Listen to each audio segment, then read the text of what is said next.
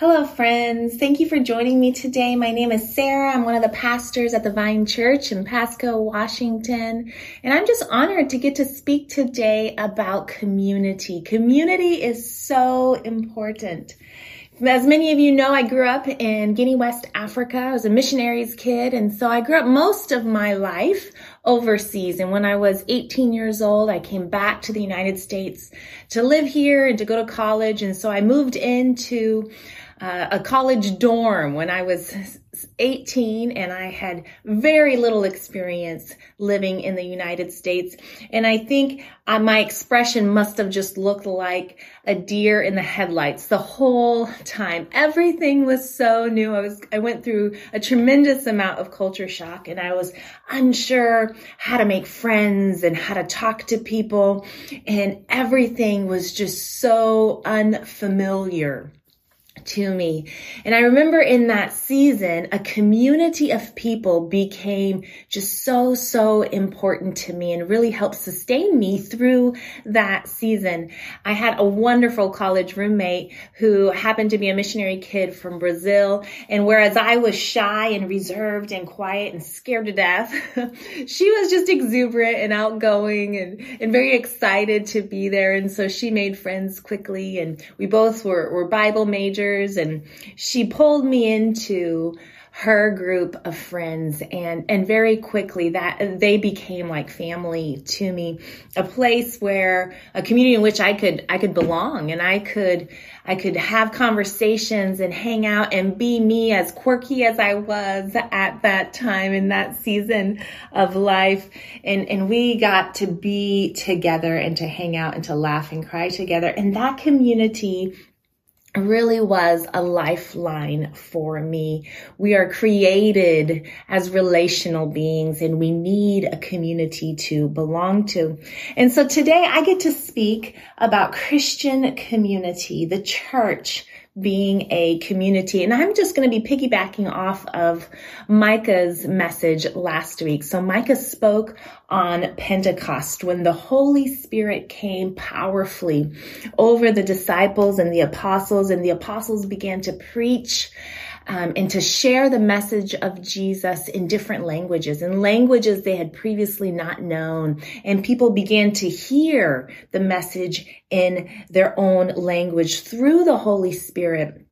As the Holy Spirit came, these language barriers and these cultural barriers were broken. And that was the beginning of church community, or as we'll find out, communities, plural. In Acts chapter 2, verse 41, towards the end of the apostles' message, we read this description. Those who accepted his message, and that being Peter, who was the main speaker, those who accepted Peter's message were baptized, and about 3,000 were added to their number that day. 3,000 people believed in Jesus and were baptized and added to their number that day. So this really was the beginning of a movement.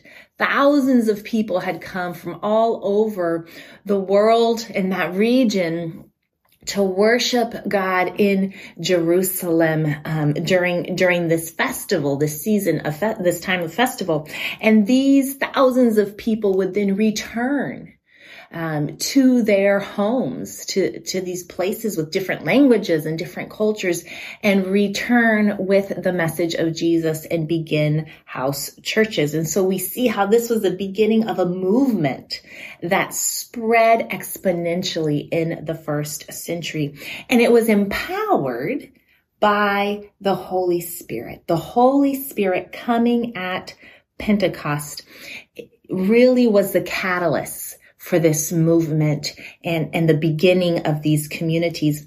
And I want to point out two things that was really central to these communities. First of all, that these house churches, these communities that began, were centered around Jesus.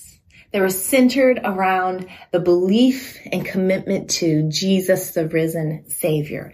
And secondly, they were empowered by the Holy Spirit. The very presence of God within people, they were empowered by the Holy Spirit.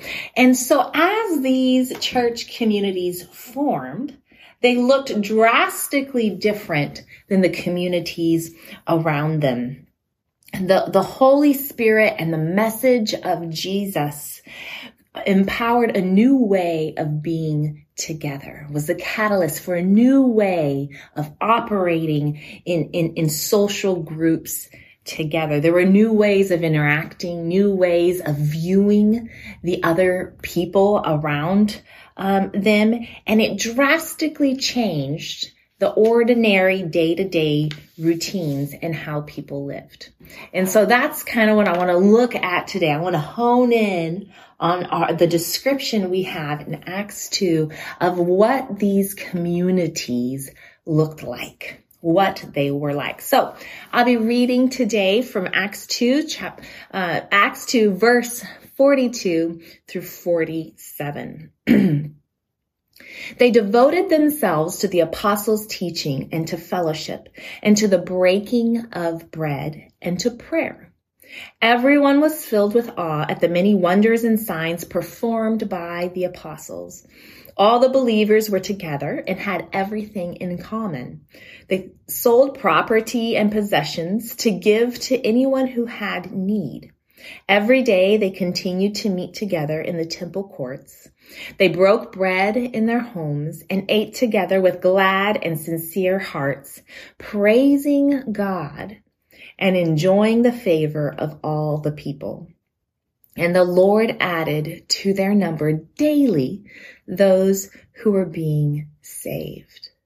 This is a beautiful vision and description of what the church community looked like at the very, very beginning when the Holy Spirit came. And so I'm going to dive into this passage, but before we do so, I also want to mention that this isn't the only picture of the church in the New Testament. We will find out as you continue to read Acts and then read the letters in the New Testament that the church had a whole lot of problems and a whole lot of messy relationships, and things were hard and chaotic, and there was struggle to really reflect the love and the mission of Jesus. So I don't want us to pretend that once the church started, it was, you know, this utopia. And I certainly don't want to look at this passage and say, okay, here are the four things that they devoted themselves to, and let's use it like a little utopian formula. If we do these things, then all will be perfect and all will be well. That's really not realistic. And yet there's something beautiful in this vision and this description of community. I want to look at this description carefully and ask the question, what can the church look like when it's being shaped by the Holy Spirit and it's thriving?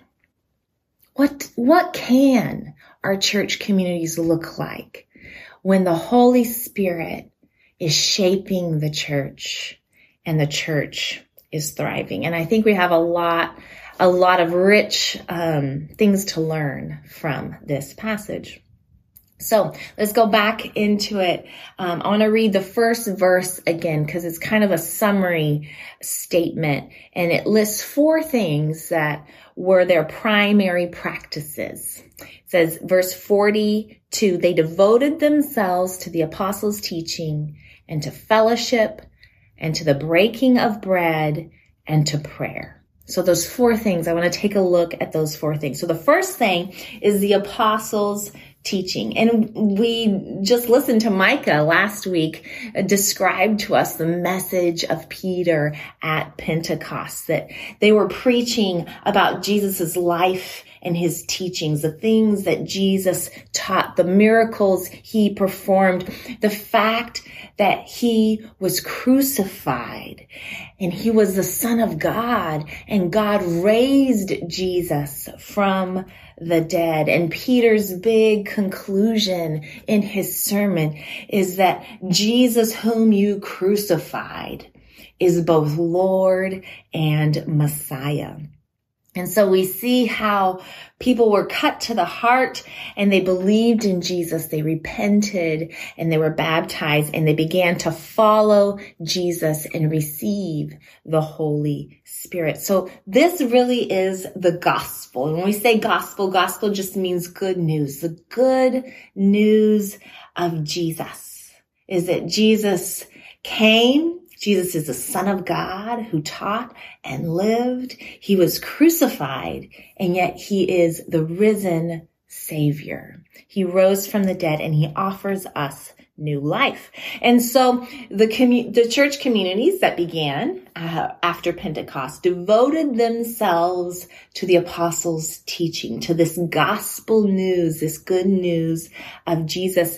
And we're told that it was accompanied with many signs and wonders, the Holy Spirit working through the apostles to perform miracles to confirm their message. The second thing that is listed here is fellowship. And the Greek word used here is koinonia. And this is a word that we've talked about quite a bit in the last few months as we went through the letter 1 John. John talks about this koinonia, this fellowship, and it means to live in community, to have close relationships, to have a common interest that binds you together.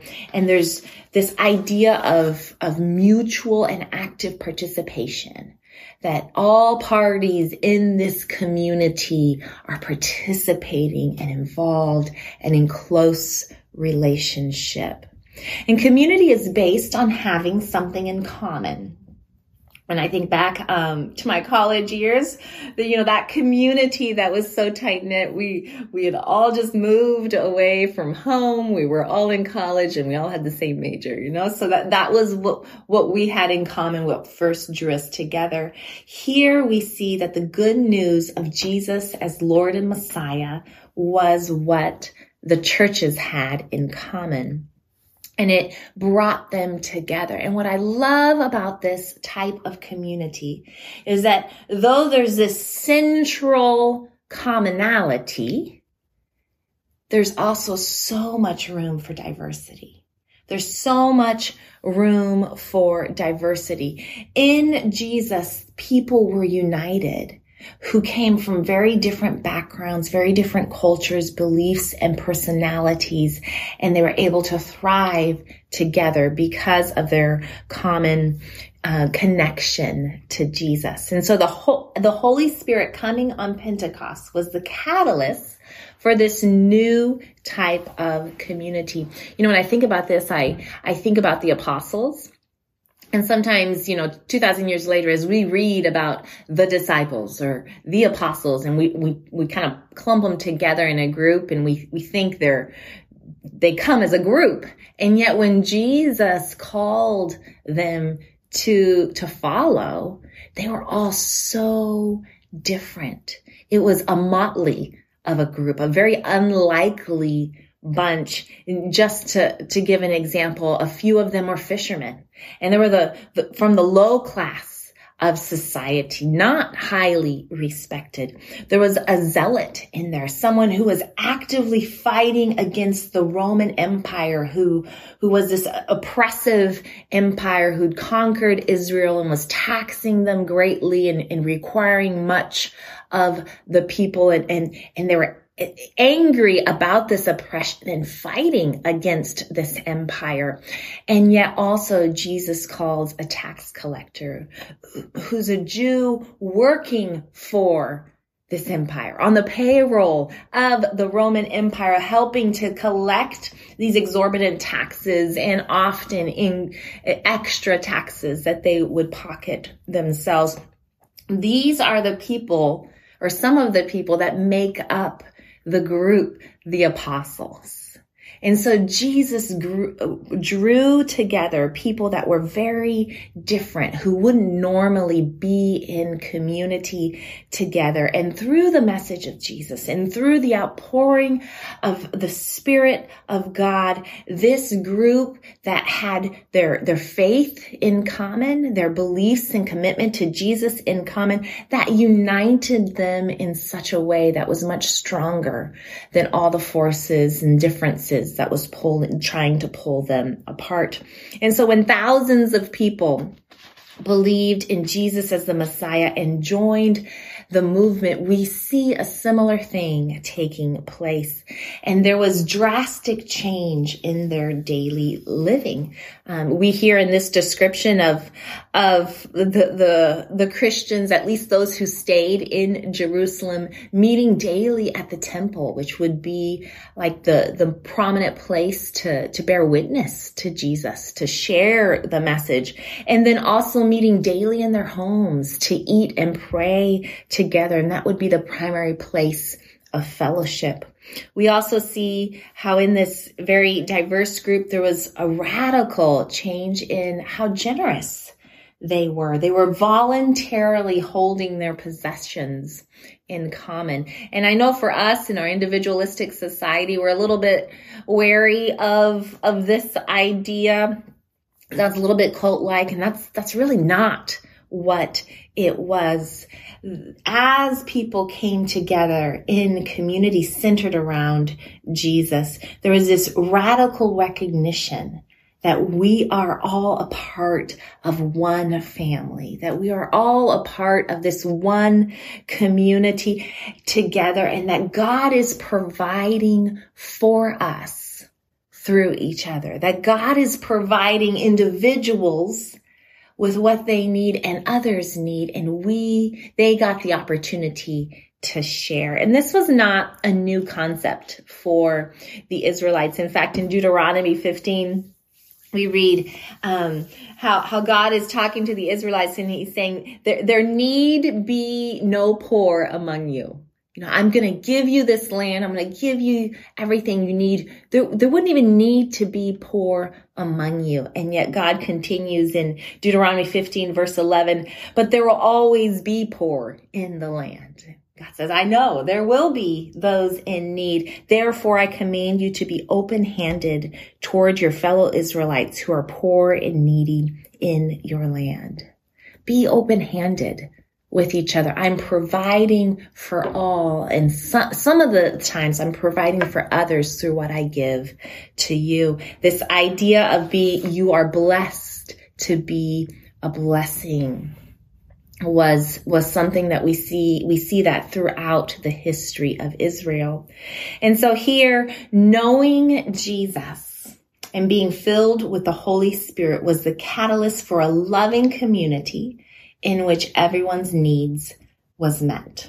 And so the first thing they were devoted to, the apostles' teaching. The second thing, this type of fellowship, this type of community. And the next two things listed kind of just further describe this type of community. The breaking of bread. And this is an expression that's simply to mean eating together, eating a meal together. And isn't it true that food and meals are just central in every culture? I mean, that's where the conversations happen. That's where relationships are formed. That's where treaties are signed, all the things. I mean, food is so central in every culture. And this breaking of bread not only refers to this community aspect, but also it had an extra significance, an increased significance, as Jesus, in his last meal with the disciples, he had told them, hey, when you break bread together, when you drink wine together, remember me. And we often refer to this as communion or the Eucharist, or we refer back to Jesus' Last Supper. And Jesus instated this, telling his disciples and followers to when they came together and broke bread and drank the wine, to remember Jesus as the crucified Messiah, to remember that Jesus was the crucified Messiah. In taking this, we are declaring that Jesus is also the risen Savior, because we know that he was crucified and God raised him from the dead. So we have apostles' teaching, we have community, the breaking of bread, and then we have prayer is what they list. And this is referring to both the public and the private prayers of the community. It was very likely that the Christians in Jerusalem continued to go to the temple during the Jewish designated prayer times and pray with the larger community in that time and place. And then also, we see a description of them gathering in homes daily and eating together and praising God and praying together in the Christian community in the homes. It was a way of life marked by prayer and praise and joy in God and what God had done for people through Jesus. This type of community that we see here was just a beautiful witness for Jesus. And so we have in this description, Luke says that the church community enjoyed favor of all the people, that people saw this community and were just amazed by it. And now we know in history that won't always be the reaction, and there will be persecution to come. But at first, when people saw what this Christian community looked like, they were amazed and they enjoyed the favor of all people, and God added to their numbers. God drew people, and when people saw what this community was about, they said, yes, I want to be a part of that. So as we talk about community, one thing I want to just hone in on is that it was the coming of the Holy Spirit at Pentecost that empowered this movement of Christian community that then exponentially grew in the first century. It was a community or communities, if you think of all the little house churches, communities rooted in being united in Jesus, united in their acknowledgement that Jesus is Lord, Jesus is Messiah, Jesus is the crucified and risen Savior. And also a community guided by the gift of the Holy Spirit. So here we are, over 2,000 years later, in Tri-Cities, Washington, and we are one small, very small piece of this global movement that is the church. That this movement continued. And there are Christian communities all over the world in all different languages, all worshiping and praising God for Jesus, the risen Savior, the crucified and risen Savior. And so today, as we look at this passage, I want to invite us as a small piece of this global movement. I want to invite us here at the Vine Church to be a community centered around Jesus and shaped by the Holy Spirit. A community centered around Jesus and shaped by the Holy Spirit right here in 2021, right here in Pasco, Washington. You know, we are invited into this beautiful and rich relationship with both God and with each other. And as I look at this passage, again, it's not a utopian formula. These aren't the 4 things we have to do and then all things will be perfect. Though I will say these are amazing things. And yes, we are committed to participating in the teachings of Jesus and talking about who Jesus is and fostering fellowship and community and breaking bread together and praying together. These are all good things that are part of the kingdom of God. But I want to ask us today, what does it look like for us in our time and place to be this type of community, to be a community that is centered around Jesus and shaped by the Holy Spirit. How would it change our routines, our ordinary life? Like, what are the weekly routines that would change? What are the daily habits and routines? What would that look like if we were a community centered around Jesus and shaped by the Holy Spirit? How would that influence how we relate to one another, both at church and also in our homes with our families, how we engage and how we view each other? How would that affect how we engage others in our larger community here in the Tri-Cities, when we go out in our workplaces? What does it look like in our everyday lives as individuals and as a community, as a collective, to be centered around Jesus and shaped by the Holy Spirit? Because this, friends, is the invitation to be this type of community, to be the church in our everyday lives.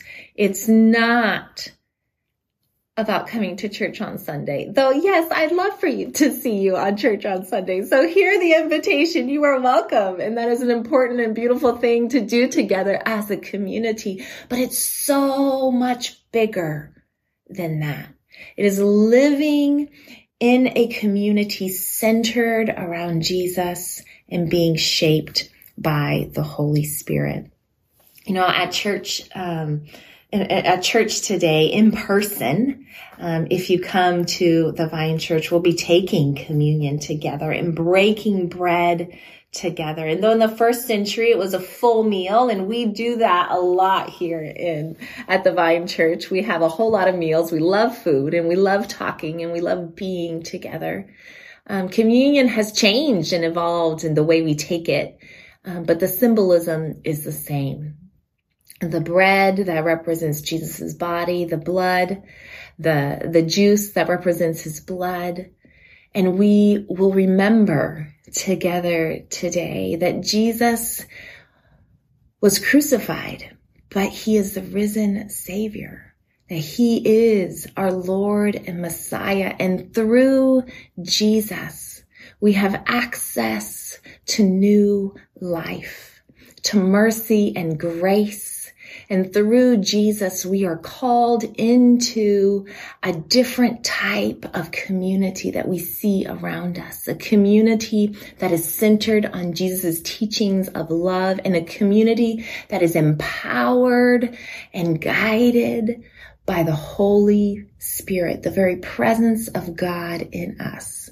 God desires to be so close to us that God gives us the Holy Spirit, his presence, to live within us and around us. And we get to walk in step with the presence of God. It is a beautiful, beautiful thing. So if you're listening online, I encourage you, after this message to grab some elements, grab some bread and juice, and take communion either on your own or with someone in your household. And remember who Jesus is and what Jesus has done for us. I want to close today in a prayer of thanksgiving to Jesus for what he has done. Jesus, we thank you for who you are. You are amazing. Lord, you are the risen Savior, and for your love and your mercy and your grace, we are so thankful.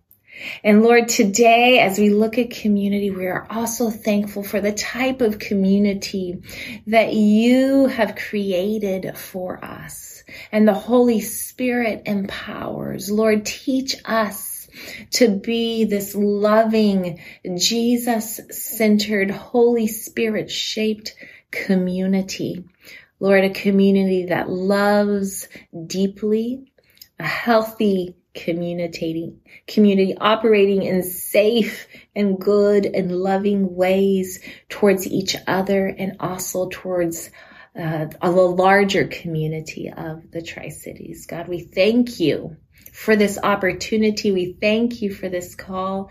And Holy Spirit, we say yes to you, and we ask that you would empower us to live out this type of community committed to the radical love of Jesus.